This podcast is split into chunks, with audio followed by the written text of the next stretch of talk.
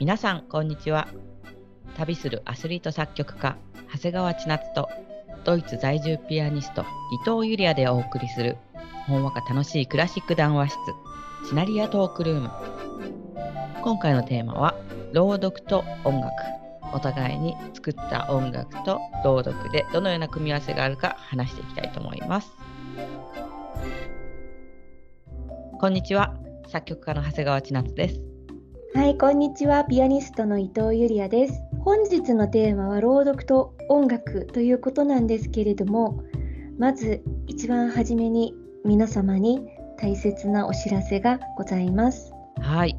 シナリアトークルームの定期配信は今回までとなります。私の方では夢に向けて毎日スケジュールがいっぱいで、それから嬉しいことに伊藤ゆりやさんのコンサートはまた以前のように回数も増えまたより大きな場での演奏の機会が増えています。はいそうなんですね。えーとこのチナリアトークルームをスタートした時は実はあのコロナが始まったばっかりで何にもできない状態だったんですよね。振り返ってみると。うん、ウイルスがもう世界中蔓延してしまってもうたくさんの音楽家がもう窮地に立たされていましたね。はい、イベント禁止とかで舞台も全部キャンセルになった状態ででちなっちゃんにチナリアトークルーム始めようというお誘いをいただいてここまでやってこられたわけなんですよね。でリスナーの皆様もこうしてずっとここまで聞いてくださって本当に本当に本当にもう感謝でしかありません。ありがとうございます。ありがとうございます。はい。でやっぱりねちなちゃんの場合はもうフルタイムで働いていたりとかでだんだんキャパオーバーになってしまったということでこの間ちなちゃんが倒れかけてしまったというそのぐらいキャパオーバーになってしまったのでこれはちょっとあの自分のそれぞれの道を今集中しなければいけないなという時期がやってきたなと。でそれで一旦この定期配信をストップすることに決まりました。何かお知らせがあったりとかイベントがあったりたまにあのまた配信をさせていただきたいなと思いますのでその際はまたぜひよろしくお願いいたします。はいよろしくお願いします。では本日のテーマに参りたいと思います。今日はなんとちなっちゃんチョイスの日本文学宮沢賢治芥川龍之介小泉八雲さんの作品から抜き取った名作の一節にチナリアがそれぞれ朗読しながら音楽をつけるという音の絵本のコンセプトで皆様にもご紹介したいと思います。さて、まずちなっちゃん、今日のテーマにこの3名の作家さんを選んだポイントについて聞かせていただきたいなと思いますが。ポイントは日本語が美しいということですね。あ確かにね。で1人小泉八雲さんは本名がラフカディオ・ハンという方で外国の方なんですよ。小泉八雲さんが書いたのを日本語に翻訳した文章になっています。これからお互いの同じ作品を朗読してでそれでチナリアがそれぞれにチョイスした音楽をちょっとつけながらっていうそういうコンセプトで、まあ、特別な回なんですけれども。はいじゃあまず第1作目は何でしょうか？宮沢賢治の注文の多い料理店です。はい、私これ学校で習いました。あ、じゃあなんとなく覚えてましたね。はい。なんとなくゾクゾクする怖さがあるというかね。うん、うん、では聞いてみましょう。ユリアさんの音楽とユリアさんの朗読による注文の多い料理店一節です。注文の多い料理店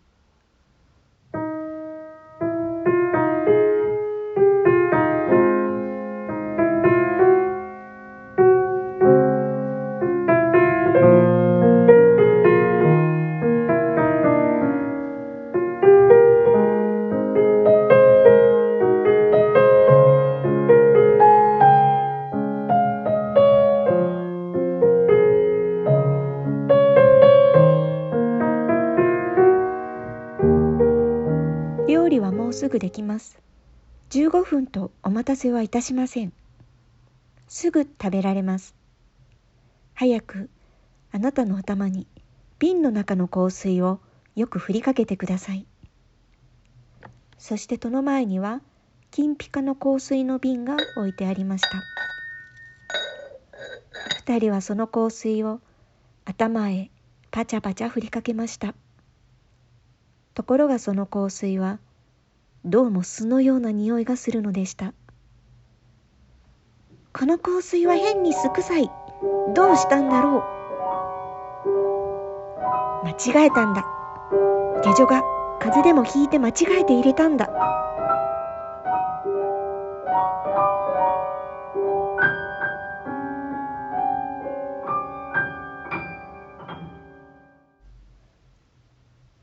二人は扉を開けて中に入りました扉の裏側には大きな字でこう書いてありました。いろいろ注文が多くてうるさかったでしょう。お気の毒でした。もうこれだけです。どうか体中に壺の中の塩をたくさんよく揉み込んでください。なるほど。立派な青い瀬戸の塩壺は置いてありましたが今度という今度は二人ともぎょっとしてお互いにクリームをたくさん塗った顔を見合わせました。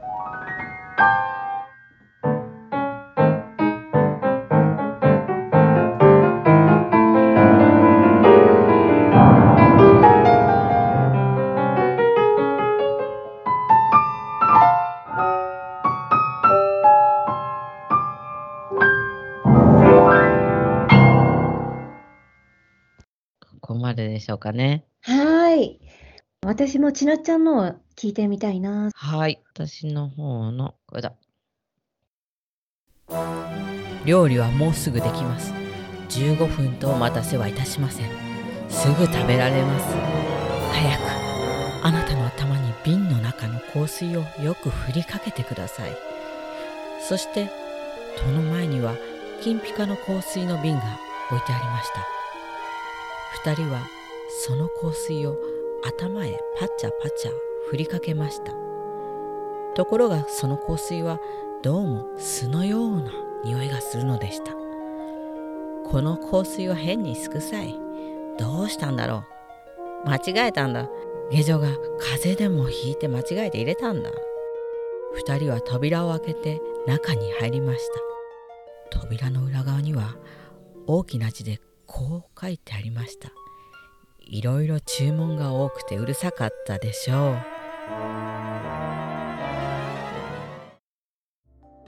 という。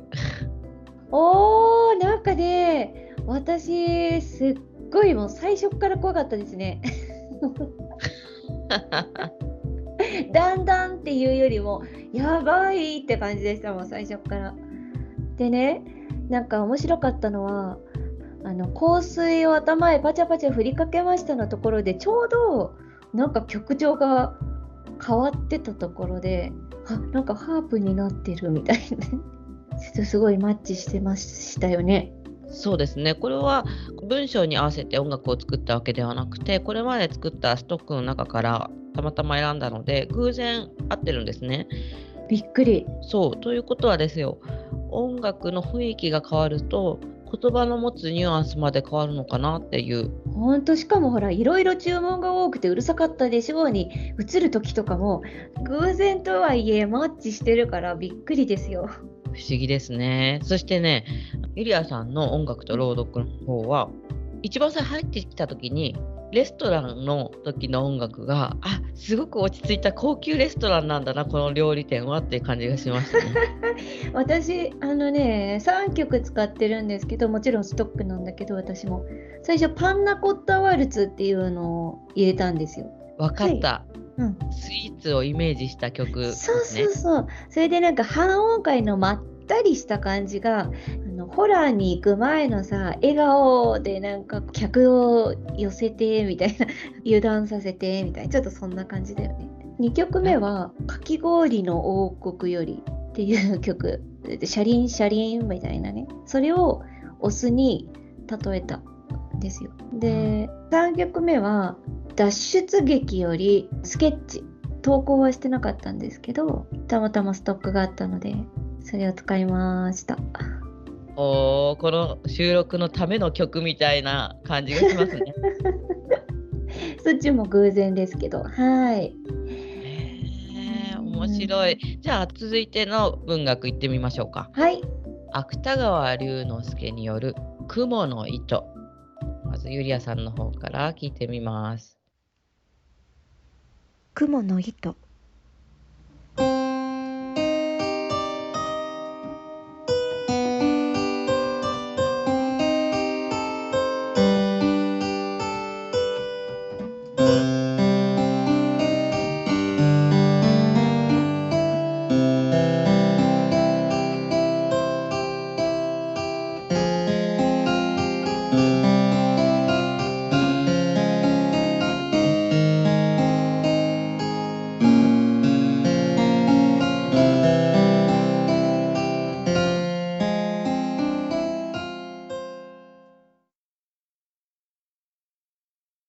すると一生懸命に登った甲斐があってさっきまで自分がいた血の池は今ではもう闇の底にいつの間にか隠れております。それからあのぼんやり光っている恐ろしい針の山も足の下になってしまいました。この分で登ってゆけば地獄から抜け出すのも存外わけがないかもしれません。カンタダは両手を雲の糸に絡みながらここへ来てから何年にも出したことのない声で「閉めた閉めた」と笑いました。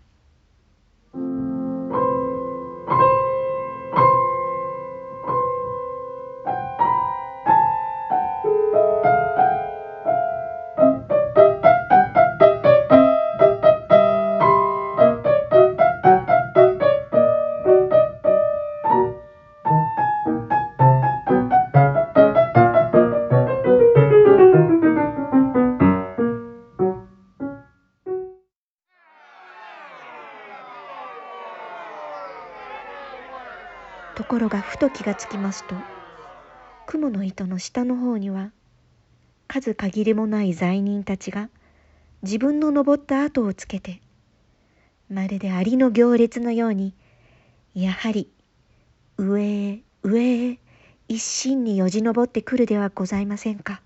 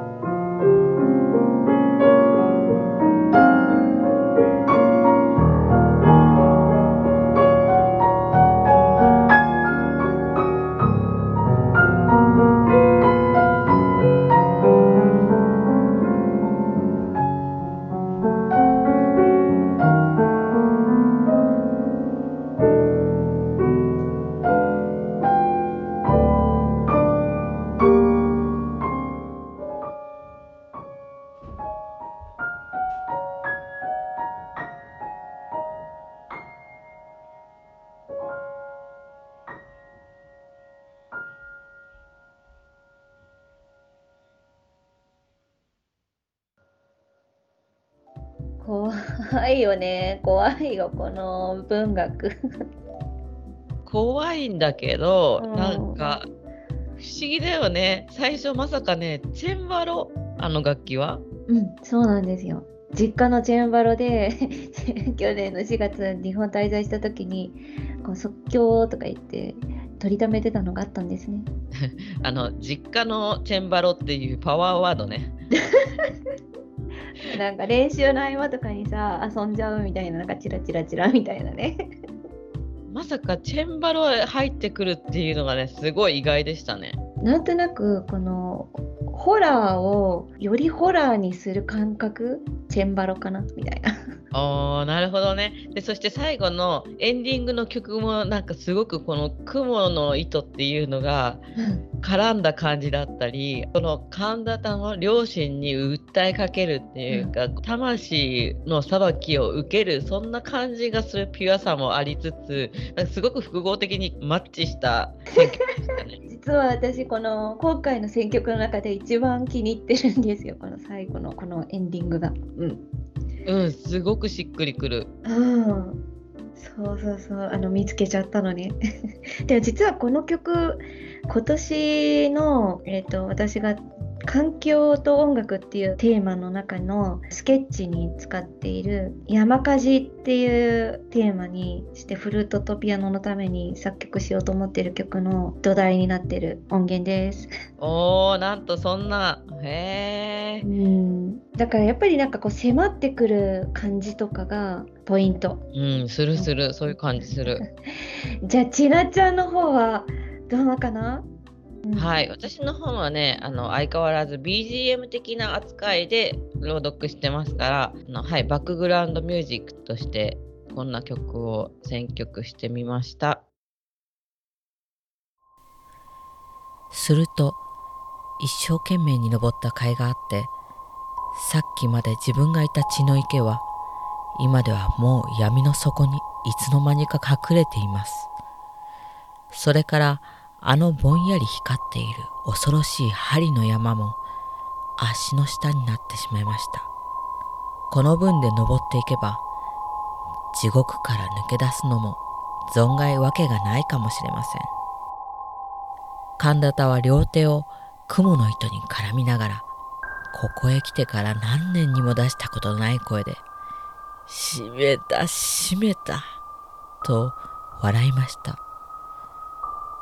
ところがふと気がつきますと雲の糸の下の方には数限りもない罪人たちが自分の登った跡をつけてまるでアリの行列のようにやはり上へ上へ一心によじ登ってくるではございませんか。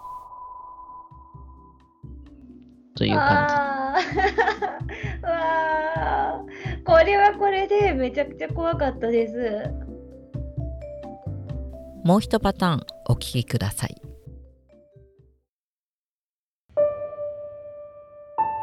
すると一生懸命に登った甲斐があってさっきまで自分がいた血の池は今ではもう闇の底にいつの間にか隠れています。っていうかさそんなホラーの曲のストックがあったんだね。む むしろ。あのあるんですけれどもチナリアトークルームで「はい今日の音楽のご紹介です」ってやってホラー流したらちょっと怖いじゃないですか。ねえねえねえちなちゃんちょっと言っていい？私の印象。あのさなんか今着せ替え人形みたいにねホラーのお洋服をさどんどんこう着せてってあこれもいいね。あれもいいね。みたいなさ。ちょっとそんな感じだったんだよねブティックで。着せ替えみたいな文章を読んでいてそこになんかいろんな雰囲気の曲がついて全部似合うからね。面白いよね。まさかの。でねあのちょっと提案があって今ほら似合うやつをこうお互いで持ち寄ったじゃないですか。でこの怖い文章に全然似合わないのを入れたっていうバージョンがありまやって。ね、チナリアトークルームのテーマをね BGM にするとすっごいことになるんですよ。皆さん想像できますか？わからない。やってみたい。やってみようか。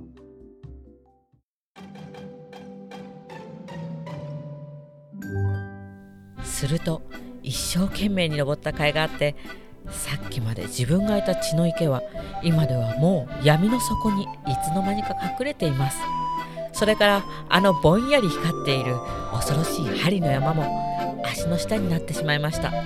この分で登っていけば地獄から抜け出すのも存外わけがないかもしれません。これすっごい楽しそうじゃん。わあお腹痛い。笑いすぎた私。わあやっぱりさすごい世界人形だね。面白いね。ねえ面白いよね。最高ちなっちゃん笑えた いやこれなんかやっぱり BGM の力音楽の力ってすごいんだなって思いますね。でと一生懸命にロボット会あってとかすごいおかしいよね。そうそうそうなんかこれから楽しいことがあるかもしれないみたいな。おかしすぎた最高。おかしいよね。じゃあ3作目の雪女行ってみましょうか。はい、楽しみですね。小泉八雲作。雪女。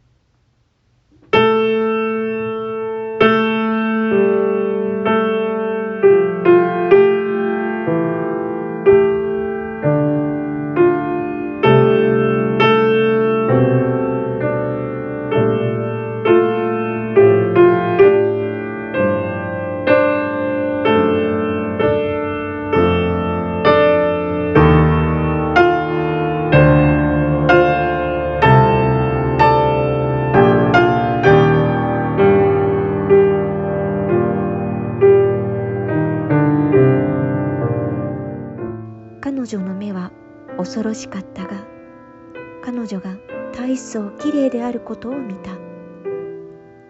しばらく彼女は彼を見続けていた。それから彼女は微笑した。そしてささやいた。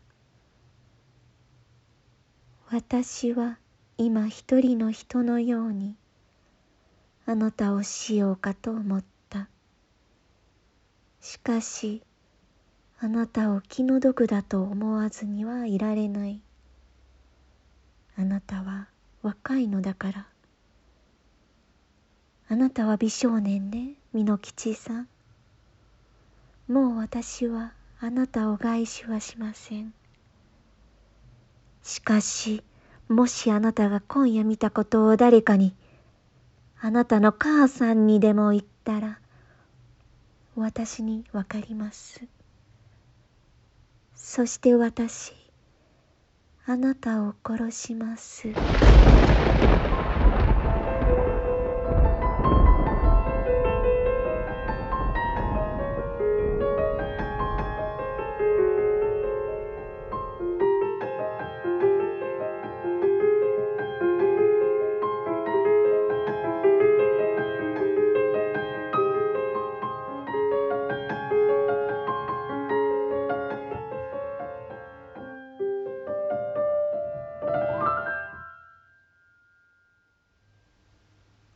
覚えていらっしゃい。私の言うことを。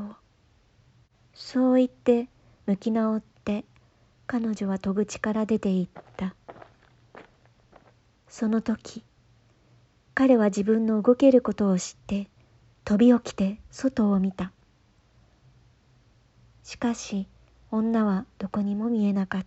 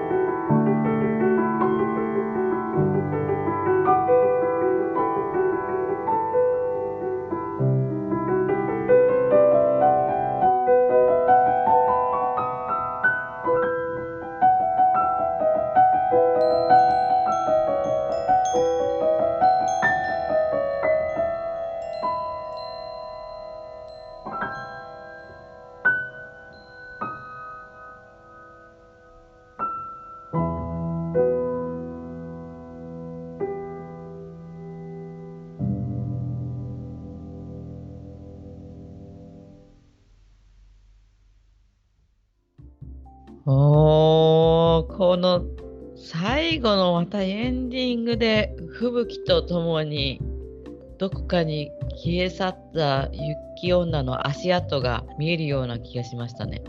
うん、ありがとうございます。なんかこの選曲なんですけど、たまたま私全部その雪とか、そういうテーマでもうメモとかね、そういうのがあったんですよ、取りだめで。最初に使ったのが氷山の声っていう曲だったので、ちょっとこう硬い山がね、キーンキーンってね、鳴ってるみたいな、そういう感じ。の曲を使ってちょうどなんか雪女だからいいかなと思って選曲して最後は雪の中あなたを待つメモ。その音源を使ってます。うーんぴったり。うー。んねなんかやっぱりテーマがテーマだからそういう意味では合いやすいですよね。私ねこれちょっと言わせて。あの朗読がものすごい大変だったんで。ね私あなたを殺しますとか言ったの。朗読だけどすっごいなんかなんて読めばいいんだろうと思って本当わかんなくて。それで雷の音を入れてごまかしました。でさらに面白いのがその朗読の文章にねピアノとかクレッシェンドとかアッチェルランドとか。それを書いてたの私無意識に。あなるほどここから強く読んでここからだんだんゆっくりとかちょっと緩めてみたいな。そうそうそうそう なんか音楽記号書いててメモのところにおかしくない？すごいそんなことしていたのか。どれだけ真面目なんだろうゆりやさんは。でもすごいそれが楽しかったんですよねなんかほら朗読をして全部なんか自分が監督になったような感じで演出する。短いストーリーをっていうのがものすごい新鮮でかなり興味深い楽しさというかそんなプロジェクトだなと思ってやってました。まるで劇を見てるかのようでした。そうそうなんか劇っぽい感じになっちゃいました、うん、ちなちゃんの方はどうかな？雪女。あそうそう。あのゆりやさんのデュオファンタジアフルーティストのパートナーさんヤン・ウッドムさんと一緒に以前コラボしていただいた楽曲「雪はただ白く降りて」というのがあるんですけれどもこれがまたこの雪女に結構しっくりくるなと思ったのでご紹介させてください。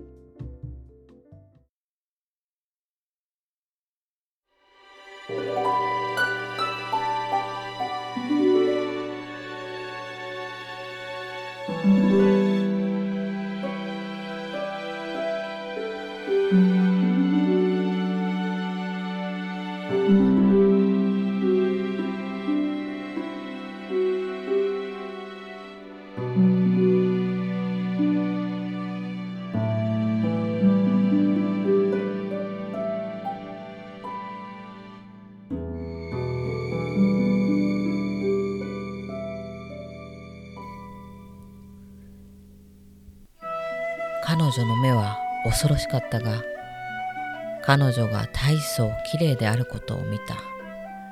しばらく彼女は彼を見続けていた。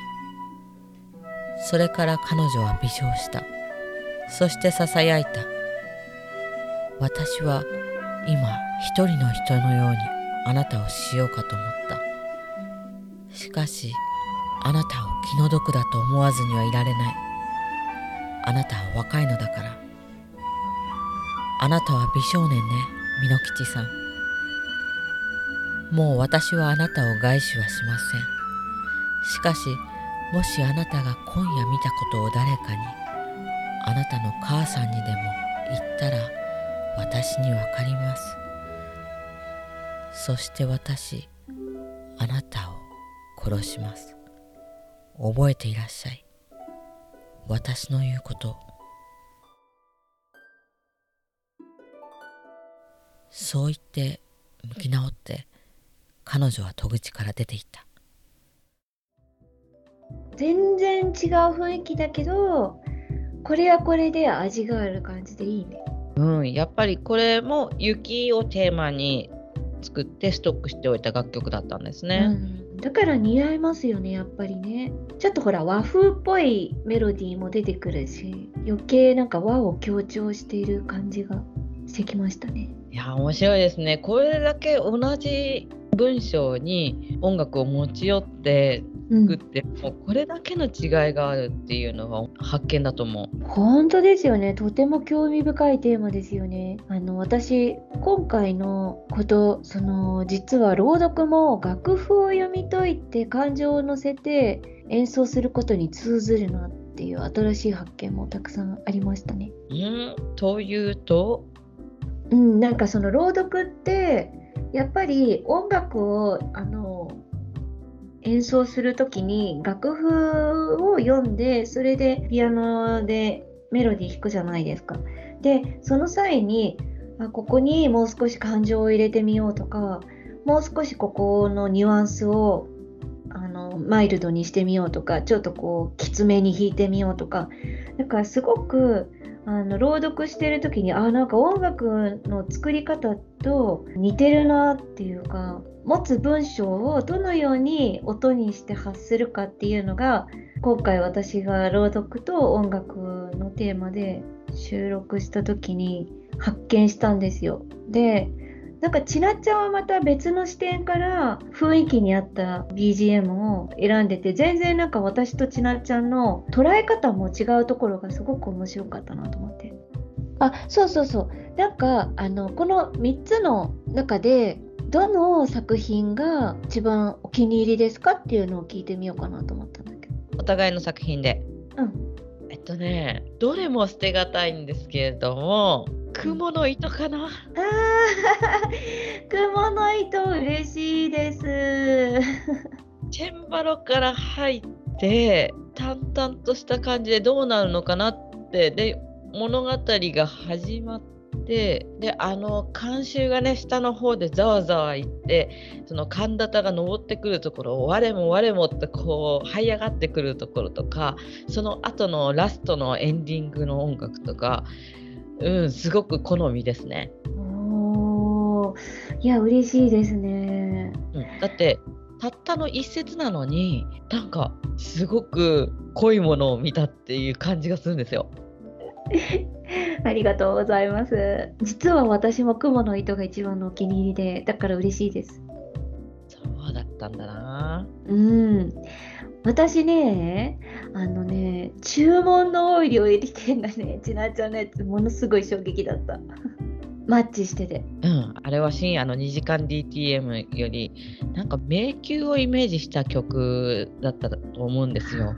お酢の場面と一番最後の塩を揉み込んでくださいの場面でなんか知らないけどタイミングよく音楽がバッバッって変わっていくのがマッチしてるのがえっ？